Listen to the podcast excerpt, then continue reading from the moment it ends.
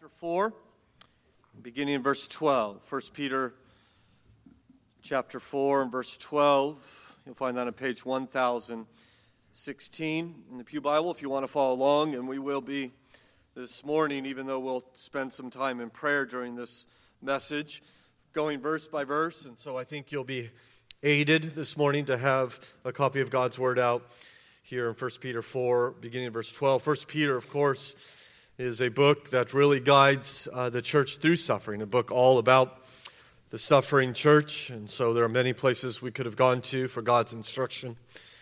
But I trust the Lord will teach us here and bless us as we consider these verses in 1 Peter 4 12. Hear now the word of God.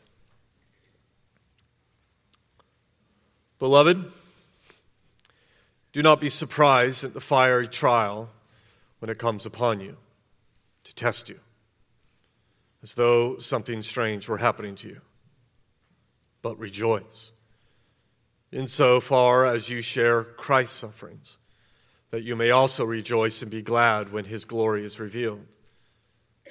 If you are insulted for the name of Christ, you are blessed, because the Spirit of glory and of God rest upon you. But let none of you suffer as a murderer or a thief or an evildoer or as a meddler. Yet if anyone suffers as a Christian, let him not be ashamed, but let him glorify God in that name. For it is time for judgment to begin at the household of God, and if it begins with us, what will be the outcome for those who do not obey the gospel of God? And if the righteous is scarcely saved, what will be the what will become of the ungodly and the sinner? Therefore, let those who suffer according to God's will entrust their souls to a faithful Creator while doing good. Our Father, we pray now that you would come and help us to consider your truth, that we might learn about suffering as your word instructs us, that we would implant these thoughts into our hearts and enable us to uh, live in this world of woe. And at the same time, even as we consider these truths and take moments throughout this message to pray for our persecuted family, that uh, these truths would work out in their lives. And so we want to do two things this morning, Father, even now. We want to hear from you. We ask you would speak, uh, speak to us. And yet we want to speak back to you the truths that we learn on behalf of our persecuted brothers and sisters in Christ. For it's in Christ's name we pray. Amen. In the year 202, the Roman Emperor Severus issued an edict making conversion to Christianity illegal. Perpetua, a 22 year old noble woman and a mother of an infant son, along with her servant girl Felicity, whom my daughter Eden Felicity is named after, defied the prohibition and were arrested as new converts to Christianity. They, along with many Christian brothers. Perpetua nursed her child in prison and made arrangements with her mother to raise him. Uh, when Perpetua's father learned that she was to be thrown into the arena, he pleaded for her to recant and sacrifice to the idol of Caesar, and she would not. On the day of their execution, the men were taken first because it was forbidden under Roman law for men and women to be executed together. The men were sent into the arena with a bear, a leopard, and a wild boar. Among them was a man named Satyrus, a Bible teacher. He was killed by the leopard. The spectators watched and mocked him, shouting, He is well baptized.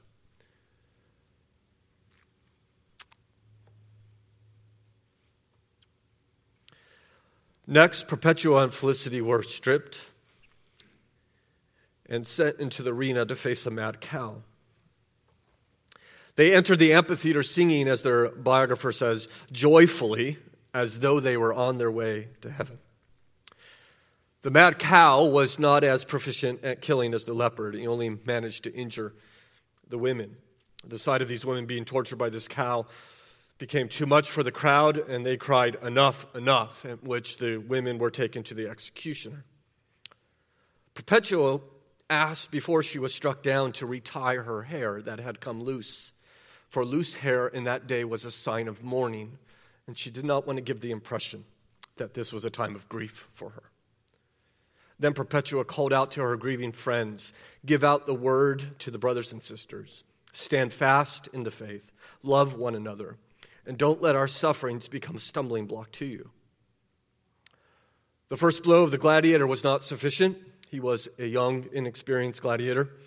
Perpetua cried out in pain and then took the gladiator's hand and directed the sword to her throat. Our sisters, Perpetua and Felicity, entered into the glory of their salvation on March 7th, year 203. On January 19th, in 1981, a group of terrorists broke into the SIL residence in Bogota, Colombia. They're kidnapping the Wycliffe Bible translator Chet Bitterman.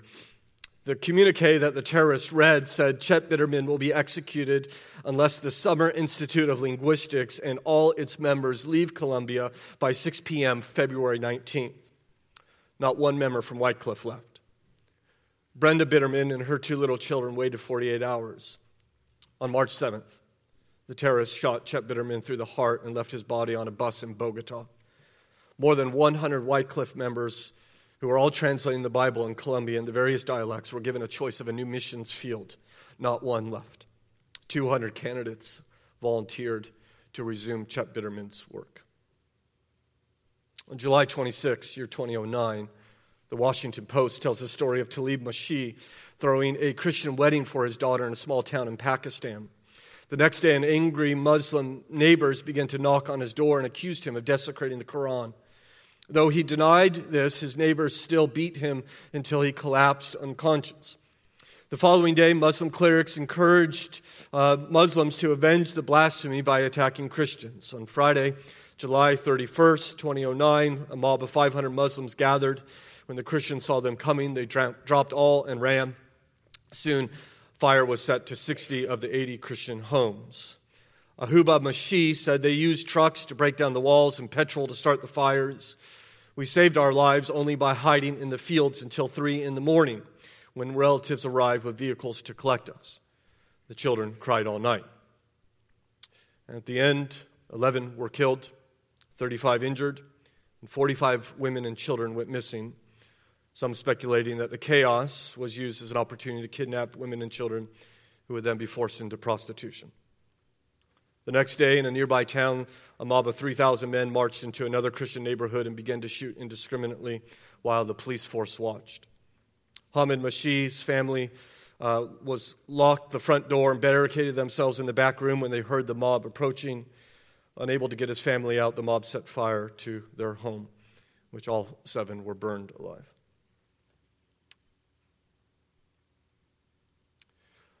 Would you die for Jesus? Would you suffer for him and receive torture for him? It's a hypothetical question for us, isn't it? We who live in America. But it is not for 400, 400 million, excuse me, 400 million Christians who live in countries where it is dangerous to follow Jesus. In fact, uh, that 75% of the world's population, seven, get that, 75% of the world's population lives in countries that are hostile to Christianity. So I wonder, would, would we make these same choices? Or would we rationalize denying him? Will we say, well, you know, I'll, I'll deny Jesus here because, you know, I don't really mean it, and that way I could go on and serve him. Or I, I have children, and so uh, certainly someone needs to take care of the children. So I'll, I'll deny that I know Christ or love Christ or follow Christ, that I might, you know, God will understand, of course. He will let me go on and live as a father and take care of my kids. You know, Perpetua, she could have walked out of the arena with her infant son if all she did was offer a sacrifice to an idol of Caesar. I wonder, what would you do? Felicity herself was eight months pregnant when she was arrested. She gave birth two days to her first child before her execution, yet she went willingly into the arena. Would you? And, and it's all, to be honest, it's kind of a trick question because as soon as you say, yes, I'll die for Jesus, it might make the rest of your life look ridiculous. Because it is ridiculous, is it not, to say, I'll die for Jesus, yet I don't have time to read his word. It is ridiculous to say, oh, yes, I would gladly die for Jesus, but I'm certainly not going to talk to my neighbor about it. Or, yes, I will die for Jesus, but I won't love my enemies. I won't forgive others. I won't watch my mouth. I won't support God's work. I won't join his church. Yeah, I'll, I'll die for Jesus, but I won't obey him. I won't do what he tells me. See, that's a question Christians must answer because of the suffering in this world, which I think raises the question, even as we perhaps have, this whole service raises this question why, why are Christians suffering? And uh, 1 Peter chapter 4 is very helpful to explain why and how to endure it. It is, if you will, a little bit of a theology of suffering. This is today will be the 13th consecutive time as a, a senior pastor I have uh, remembered this day now for 13 years. Um, participating in an international day of prayer for the persecuted church. And I have the same fear every time. And my fear is, is that as we learn about how our suffering brothers and sisters are dealing with the world around us, that there will be a temptation in our own hearts to impugn God. And we say, well, wait a second, these are God's children, and isn't God powerful, and isn't God loving? And so, why in the world do people have to live this way in North Korea, or this way in Pakistan, or in this way in dozens and dozens of other countries? Where is God? Why isn't He doing anything? Why, why, why, why is He not helping and intervening? And so we, we, we look at the suffering of God's people, and rather than calling out to God, we think poorly of God. And the reason we do so, the reason that we have this temptation, is that somehow, especially in the West, we have gotten this idea that being a follower of Christ means your life gets easier. That you get, you get, free, you know, you do this and do that, and you follow Jesus, and therefore He's just gonna, you know, it's just gonna be sunshine and rose petals for the rest of your life, and He's gonna take care of all your needs, and there is no suffering, there is no persecution. That life is easy, and there is a form of a perversion of the gospel masquerading around that throughout our land and throughout many Christian lands. That following Jesus is, a, is the, your ticket to not only heaven, but health and wealth and ease in this life. And I'll tell you, my brothers and sisters, it is not so. The Bible is unequivocal that you and I and all who follow Christ should expect suffering. That's perhaps the first theological truth that Peter would want us to learn that we should expect suffering. Do we not see that there in verse 12? Beloved, do not be surprised, he says. Do not be surprised at the fiery trial when it comes upon you to test you, as though something strange were happening to you. Now, Peter, of course, would be acquainted with trials. He was killed by Emperor Nero, who is perhaps one of the most wicked men ever to live upon this world. In particular, he liked to make sport of Christians. He would cover them in pitch and burn them alive as human torches in order to light his garden parties. And so when Peter says, Don't be surprised at the fiery trial, he may have that very act in mind that was taking place in his lifetime. And, and, and, so, in light of such suffering, Peter wants to encourage them by saying, These things should not surprise us. When Christians suffer, when Christians are persecuted, something strange is not happening. Right? Peter says, as if this were strange. It's not meaningless, it's not rare, it's not uncommon. It, it's, it's, it's, the hall, it's a hallmark of Christianity. Please understand if you've said, Yes, I, I will follow Jesus no turning back, you have signed up for the religion of suffering. Unlike all the world's religion, you, you, have, you chose the religion of hardship and suffering. Is this not promised throughout the Bible? Does not Paul tell us about it? And James tell us about it? And, and Peter tells us about it? And Luke tells us about it? And certainly Jesus tells us about it over and over again. He has promised, if you will follow me, you will endure hardship and trouble and persecution. Jesus, before he sends out the apostles on the preaching crusade, he says, listen, you're going out as sheep among wolves. And so before you go, you need to understand this is not going to be fun, fellas. They are going to stand in opposition to you. They hate me, they're going to hate you too. You need to know that before you go. And then he gets to John 15 and he says, By the way, they persecute me and they're going to persecute you also. He gets to John 16. He says, Listen, this world is an alien world. In this world, you will have what is it? trouble. Not in this world you have money. In this world you have leather seats in the car. In this world you will have all the things, long life and prosperity and ease. In this world, it is an alien world. And in this world you will have trouble. But take heart, for I have what? Overcome the world. What does that mean? Well, if you overcome the world, why will I have trouble? Well, Jesus overcoming the world is not saying, okay, everything's going to be easy and, and nice. It means that I, I will have victory. I'm going to have the nations. I will set up my kingdom. But, but before that time, some of you, follow me, are going to be shot in the chest and left, your body left on a bus. So, some of you are going to be burned in your homes. Some of you are going to be killed by lepers and gladiators as others watch and cheer. And all of you, to one degree or another, will suffer. All of you will be despised. That was promised throughout Scripture. And by the way, it's experienced throughout Scripture. You don't even need to look in church history. Just read the Bible. The Bible, particularly the New Testament, is, is almost exclusively written by persecuted Christians to persecuted Christians. Right? And, and, and it's natural because when the, when the world hears your message of Christianity, and when the world hears you talk about Jesus, they don't say, well, geez, that's a swell idea. I really like that. The natural heart is at enmity towards these things, the Bible tells us. And so when you come up to someone and say, hey, there was a man named Jesus of Nazareth, he lived 2,000 years ago, and his, in his death, he has dealt with the eternal destiny of every person who lived before him and every person that lived after him. And all who would yield their life to him in faith will live forever with him. They, they are going to look at you and say, wait a second, I thought you were a nice religious fella. You know, I thought you were all about being good to your neighbors and having a good kind of moral code and, and all the rest, and you want to do good deeds and act charity. But when you talk about like that, you sound like a fanatic right? You, you don't even, you're not, you don't even sound like a fool. You sound dangerous.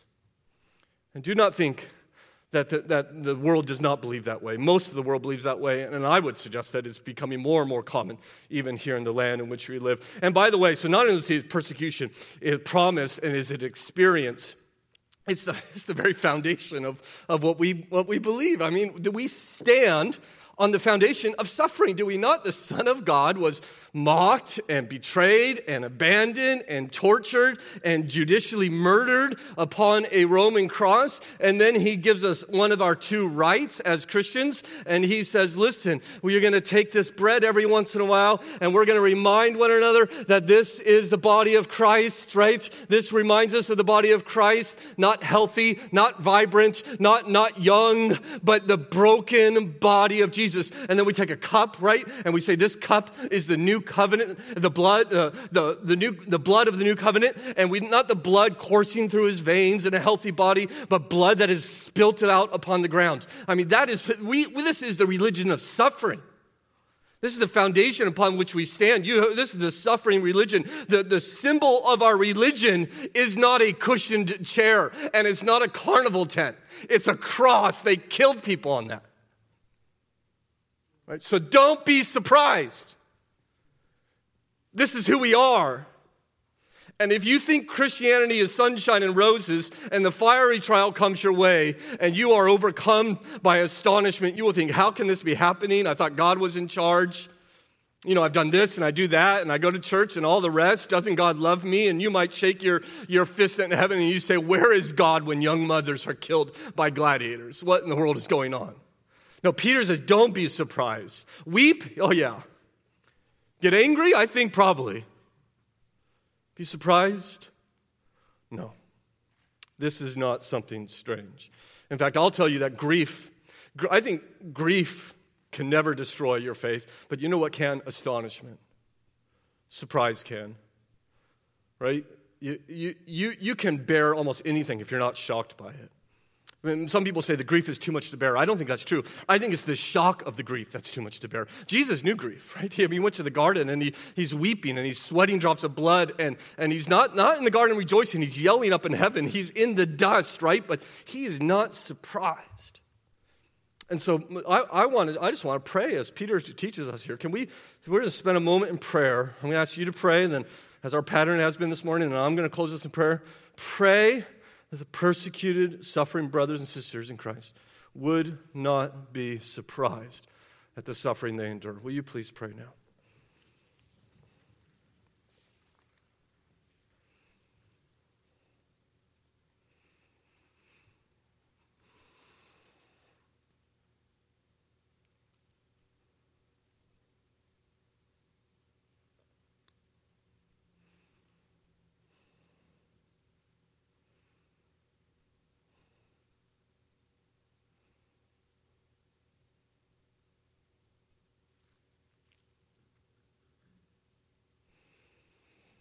Father, this, this world is a world of hardship, as you have taught us again and again and again. And so, will you help get rid of this lie that is just permeating as Christianity, that it's supposed to be easy?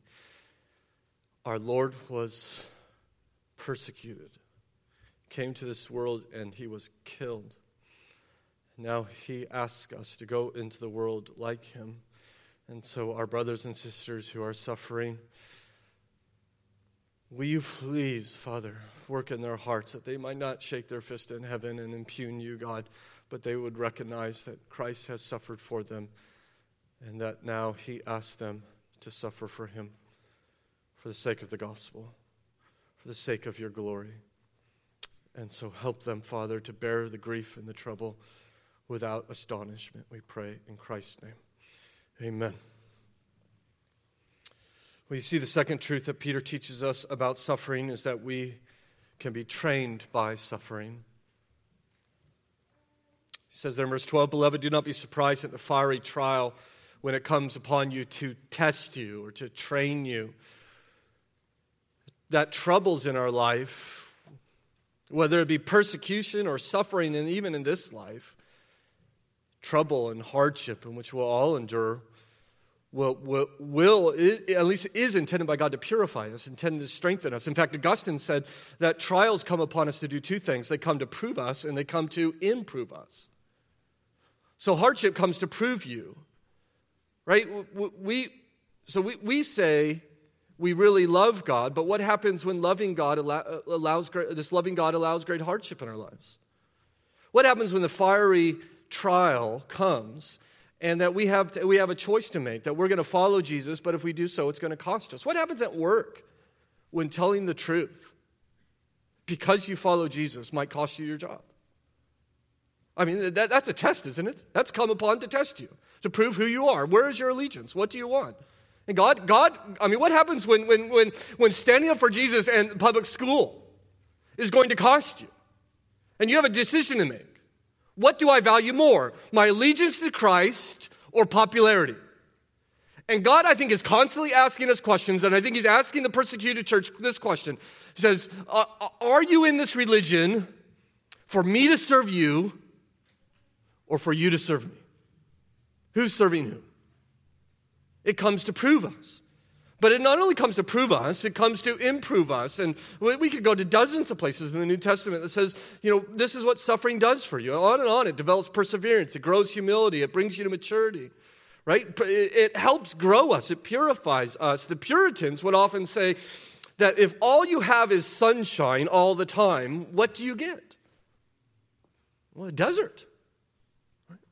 All sunshine and no rain leads to a desert. And so there needs, yeah, we want sunshine, but there needs to be a little rain sometimes because that's where Christian maturity begins to develop. And, and, and idols lose their power, and silly things that once occupied your heart don't occupy your heart some more, so much. I mean, in, listen, you talk to people who suffer, and you, you, they're, not, they're not really preoccupied with the color of the paint in the living room walls, right? The people who are suffering are not really interested. Do, do, you know, does the car seat heater actually work? Or, you know, are the countertops, are they marble or concrete or whatever goes for countertops these days? They don't really care what, they don't care about countertops and seat heaters and all the things that you and I, it's like, oh, wouldn't that be nice to have a warm tushy and all the rest, right? And we're thinking about these things and we're preoccupied with these things and suffering comes along and it has a way of, of righting the loves of our heart because they get disoriented and it comes to, to, to bring something out of us and is a greater and deeper uh, love of Christ, even as our brother Cody led us to pray, and, and, and that Christ is better than wealth, and he's better than freedom. And Christ is even better than no pain, and he's even better than family. He's better than it all.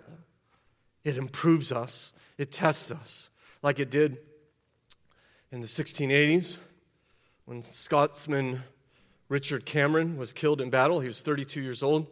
He had gathered his people for worship in 1680, and an army approached them there.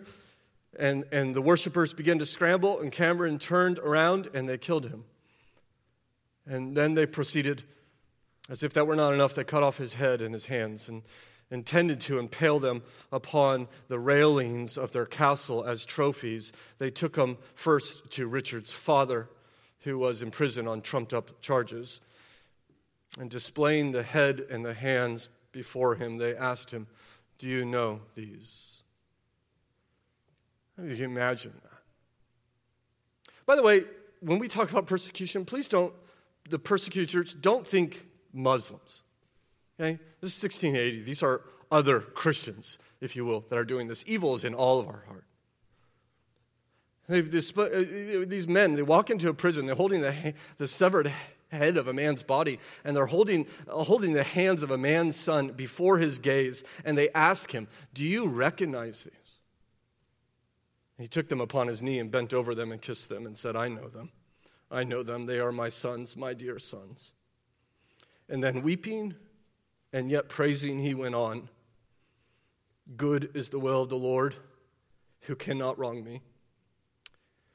For he has made goodness and mercy to follow us all the days of our lives.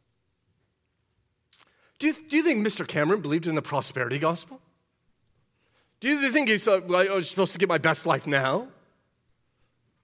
No, he's languishing in jail on jumped up charges, confronted by the bloody head of his son, and he takes the opportunity to declare the faithfulness of God to him in the midst of suffering, who has asked nothing of him that he himself is not willing to endure. He takes the opportunity to praise God. You see, suffering is going to lead you one way or another. I don't care what kind of suffering is, by the way, whether it's persecution or, or just generic suffering in your life, it will lead you one way or another. It, it, it will make you hard or it will make you gentle. It, will, it, it causes some to become bitter and cynical and angry. It it causes others to be tender and loving. That you can either draw close to God in suffering or you can run away. Those are your options. And God brings it upon us to test us, right? And so let's, let's pray.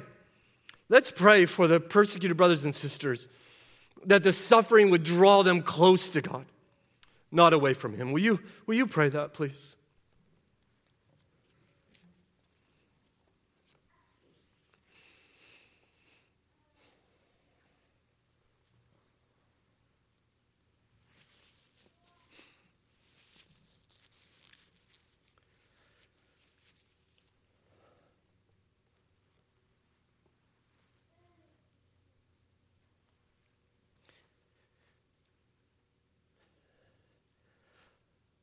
Father, it, is so easy to become distracted in this world.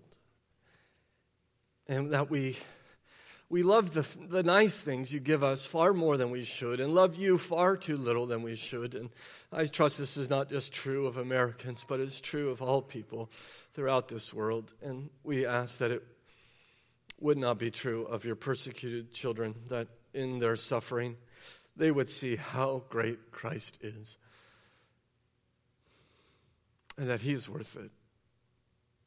That they would be echoing the words of Paul, who said that these, these light afflictions are not worth comparing to the weight of glory that will be revealed to us in Christ. It is all light, no matter how severe, compared to the worlds you have prepared for us. Help us to believe that. And help, especially our suffering brothers and sisters, to believe that as well. We pray in Jesus' name. Amen. The third truth that Peter gives us is that it is right and good to rejoice in suffering. You see that verse 13. But rejoice insofar as you share Christ's suffering that you may also rejoice and be glad when his glory is revealed. You see, when Christians suffer for Christ, they're actually amazingly sharing in Christ's suffering. That, that Jesus, the creator of the universe and the savior of the world, s- suffered, and then he called us to, okay, this is the path I walk. Now, what do you do? You need to live a life of self denial, and you too need to carry your cross and to follow me. This is why when he, he, he sees Saul on the road to Damascus, remember he says to Saul, Saul, Saul, why are you persecuting me? Why are you doing this to me? And then later, when after Saul comes to Christ and becomes Paul, he says in the book of Philippians, he says, I, I want to share in his sufferings. I want to fellowship with Christ in the sharing of his sufferings. That suffering with Christ can bring joy. Not, not that suffering brings joy, suffering never brings joy. But the knowledge that when you suffer with Jesus, that your suffering is not in vain, but it's actually with Christ, that can bring joy. And Peter says you ought to rejoice in that. Peter not only said that, he did it. Acts 5, after being beaten, he left the presence of the council rejoicing that they were counted worthy to suffer dishonor for the name of Jesus. He rejoiced and said, Thank you, I've been associated with you in this way. He's not rejoicing in the trial and the beating, but he's rejoicing in sharing it with Christ. And so we can rejoice as Christians when we are when we when we we're even insulted for the name of Christ here in America or far worse in other places that we're walking the same path of Jesus. We're, we're following his way. We're suffering for him and with him. And so let, let, let's not be deceived that the absence of trial is what brings joy no at times the presence of trial with Christ that brings joy to us. And so I, I, I want to pray for them. I, I trust you do as well. That even as they suffer, that they would find joy in suffering with Jesus. Will you please pray that?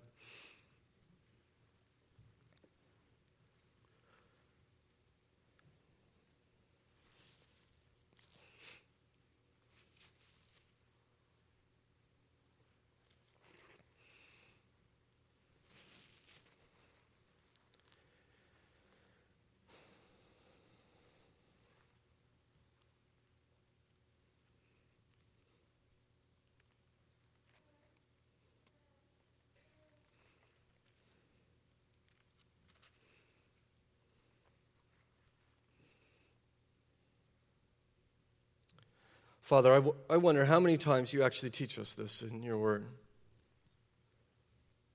It was uh, Pastor Josh who reminded us of the words of Jesus in Matthew 5 Blessed are you when others revile you and persecute you and utter all kinds of evil against you falsely on my account. Rejoice and be glad. It was James who said, Count it pure joy, my brothers, when you face trials of various kinds. Again and again, we see it taught and we see it modeled. We pray that we would see it throughout this world in this day. That, that even in the midst of grief and pain, there would be joy. That there would be a, um,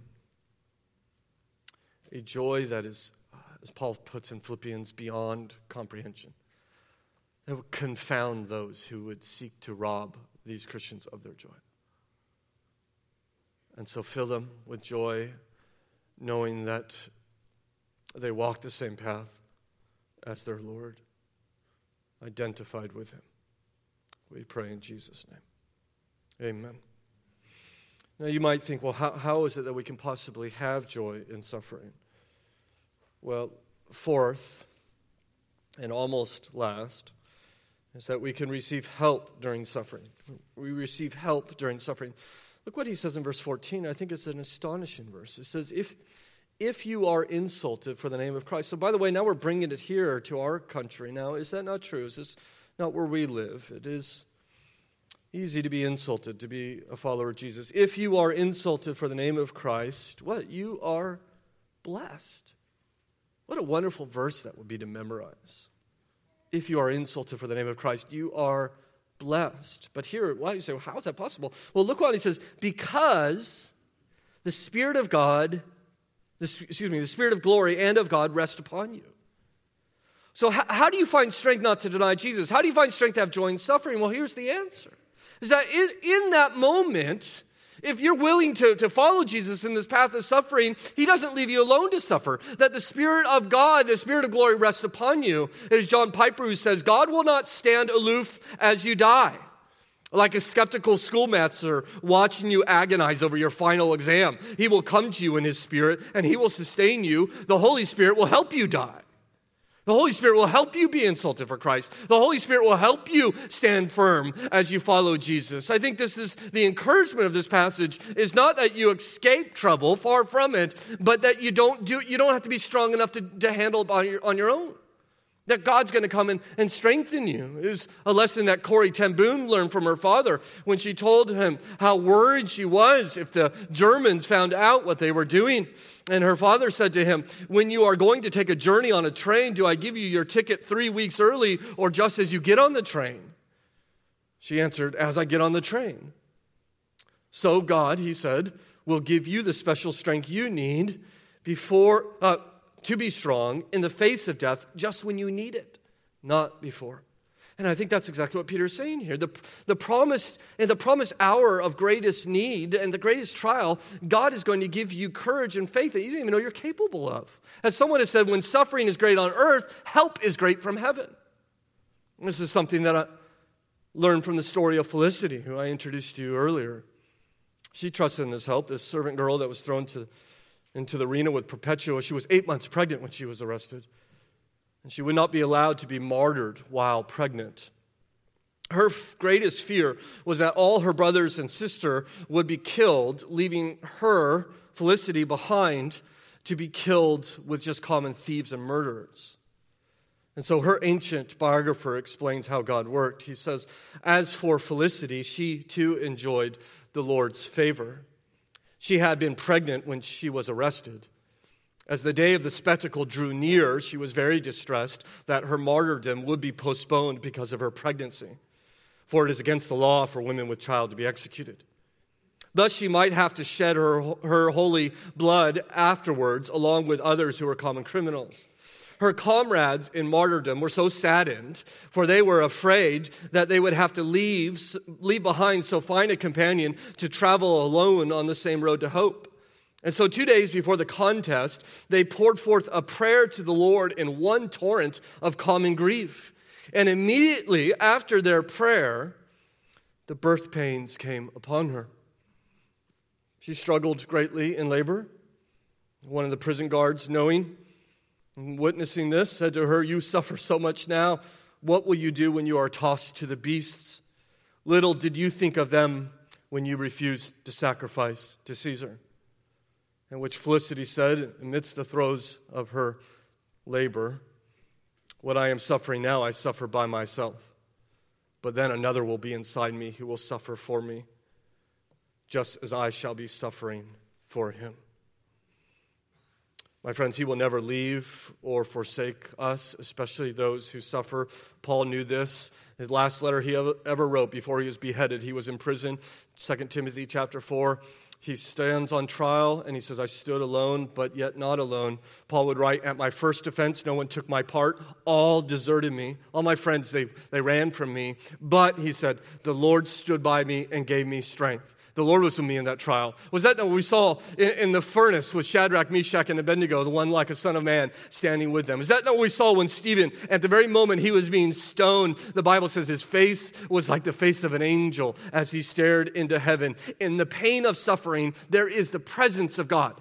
So you say, well, where is God in the midst of all this suffering? Well, he's right there.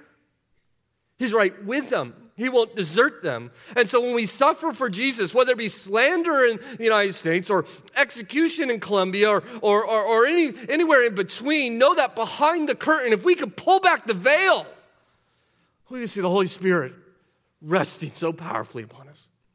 And so will you, will you pray that the persecuted church would know of God's presence this very moment, that the Spirit rests upon them? Pray, pray for them even now.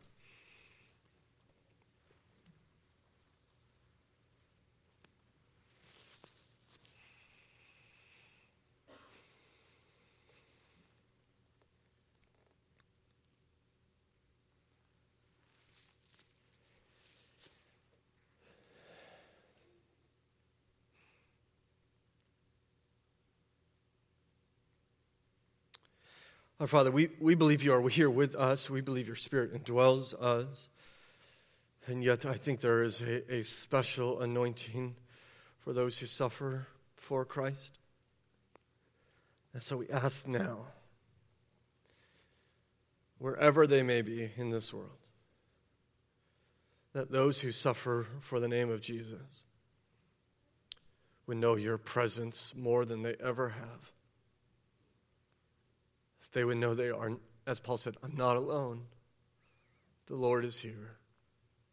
The Lord strengthens. The Lord comforts.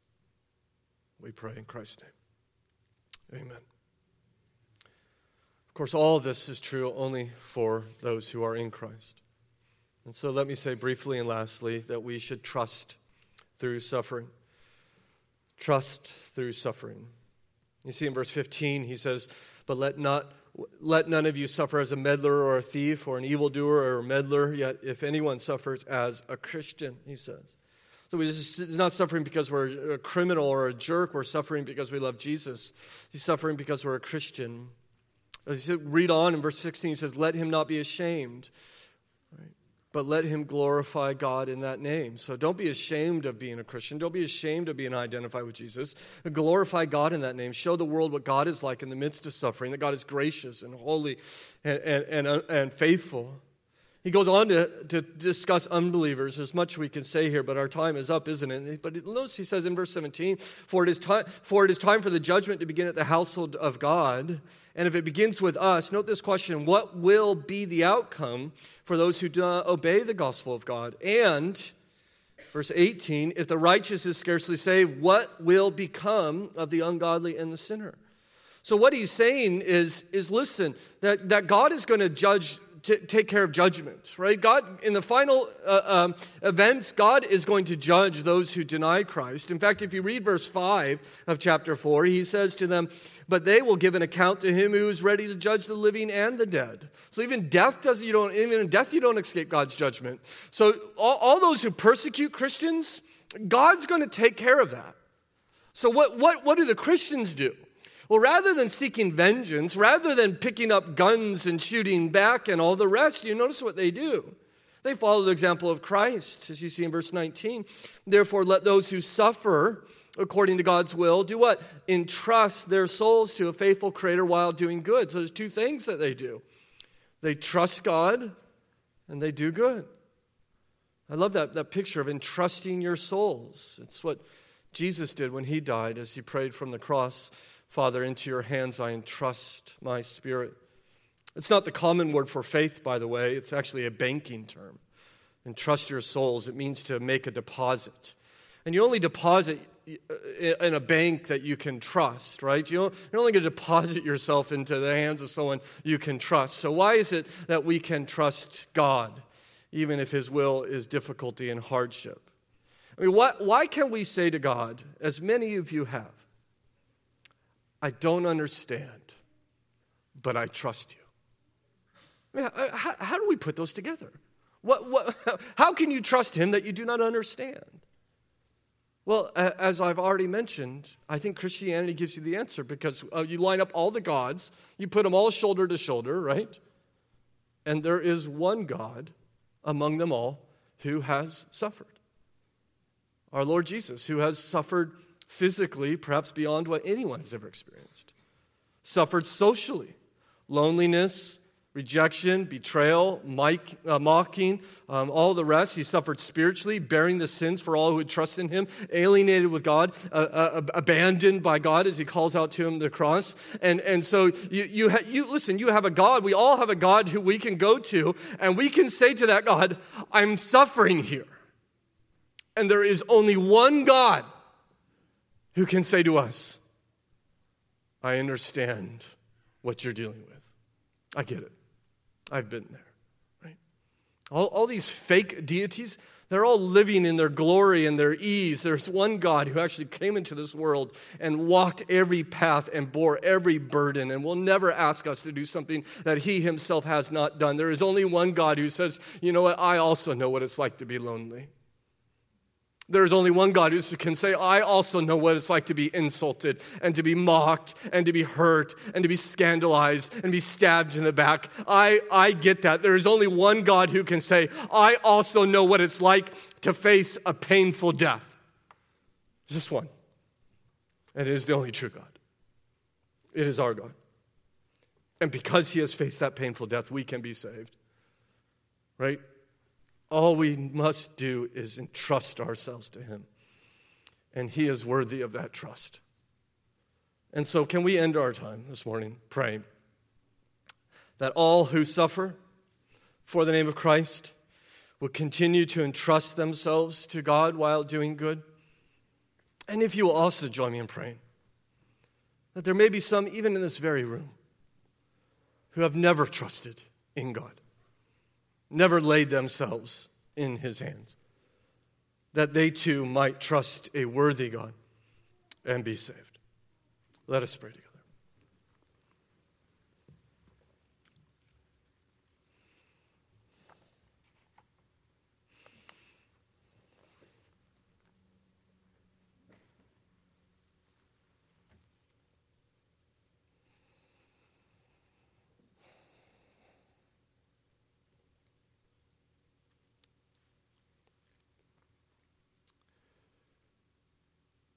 Even in hardship and difficulty, Father, even in confusion and uncertainty, you are trustworthy.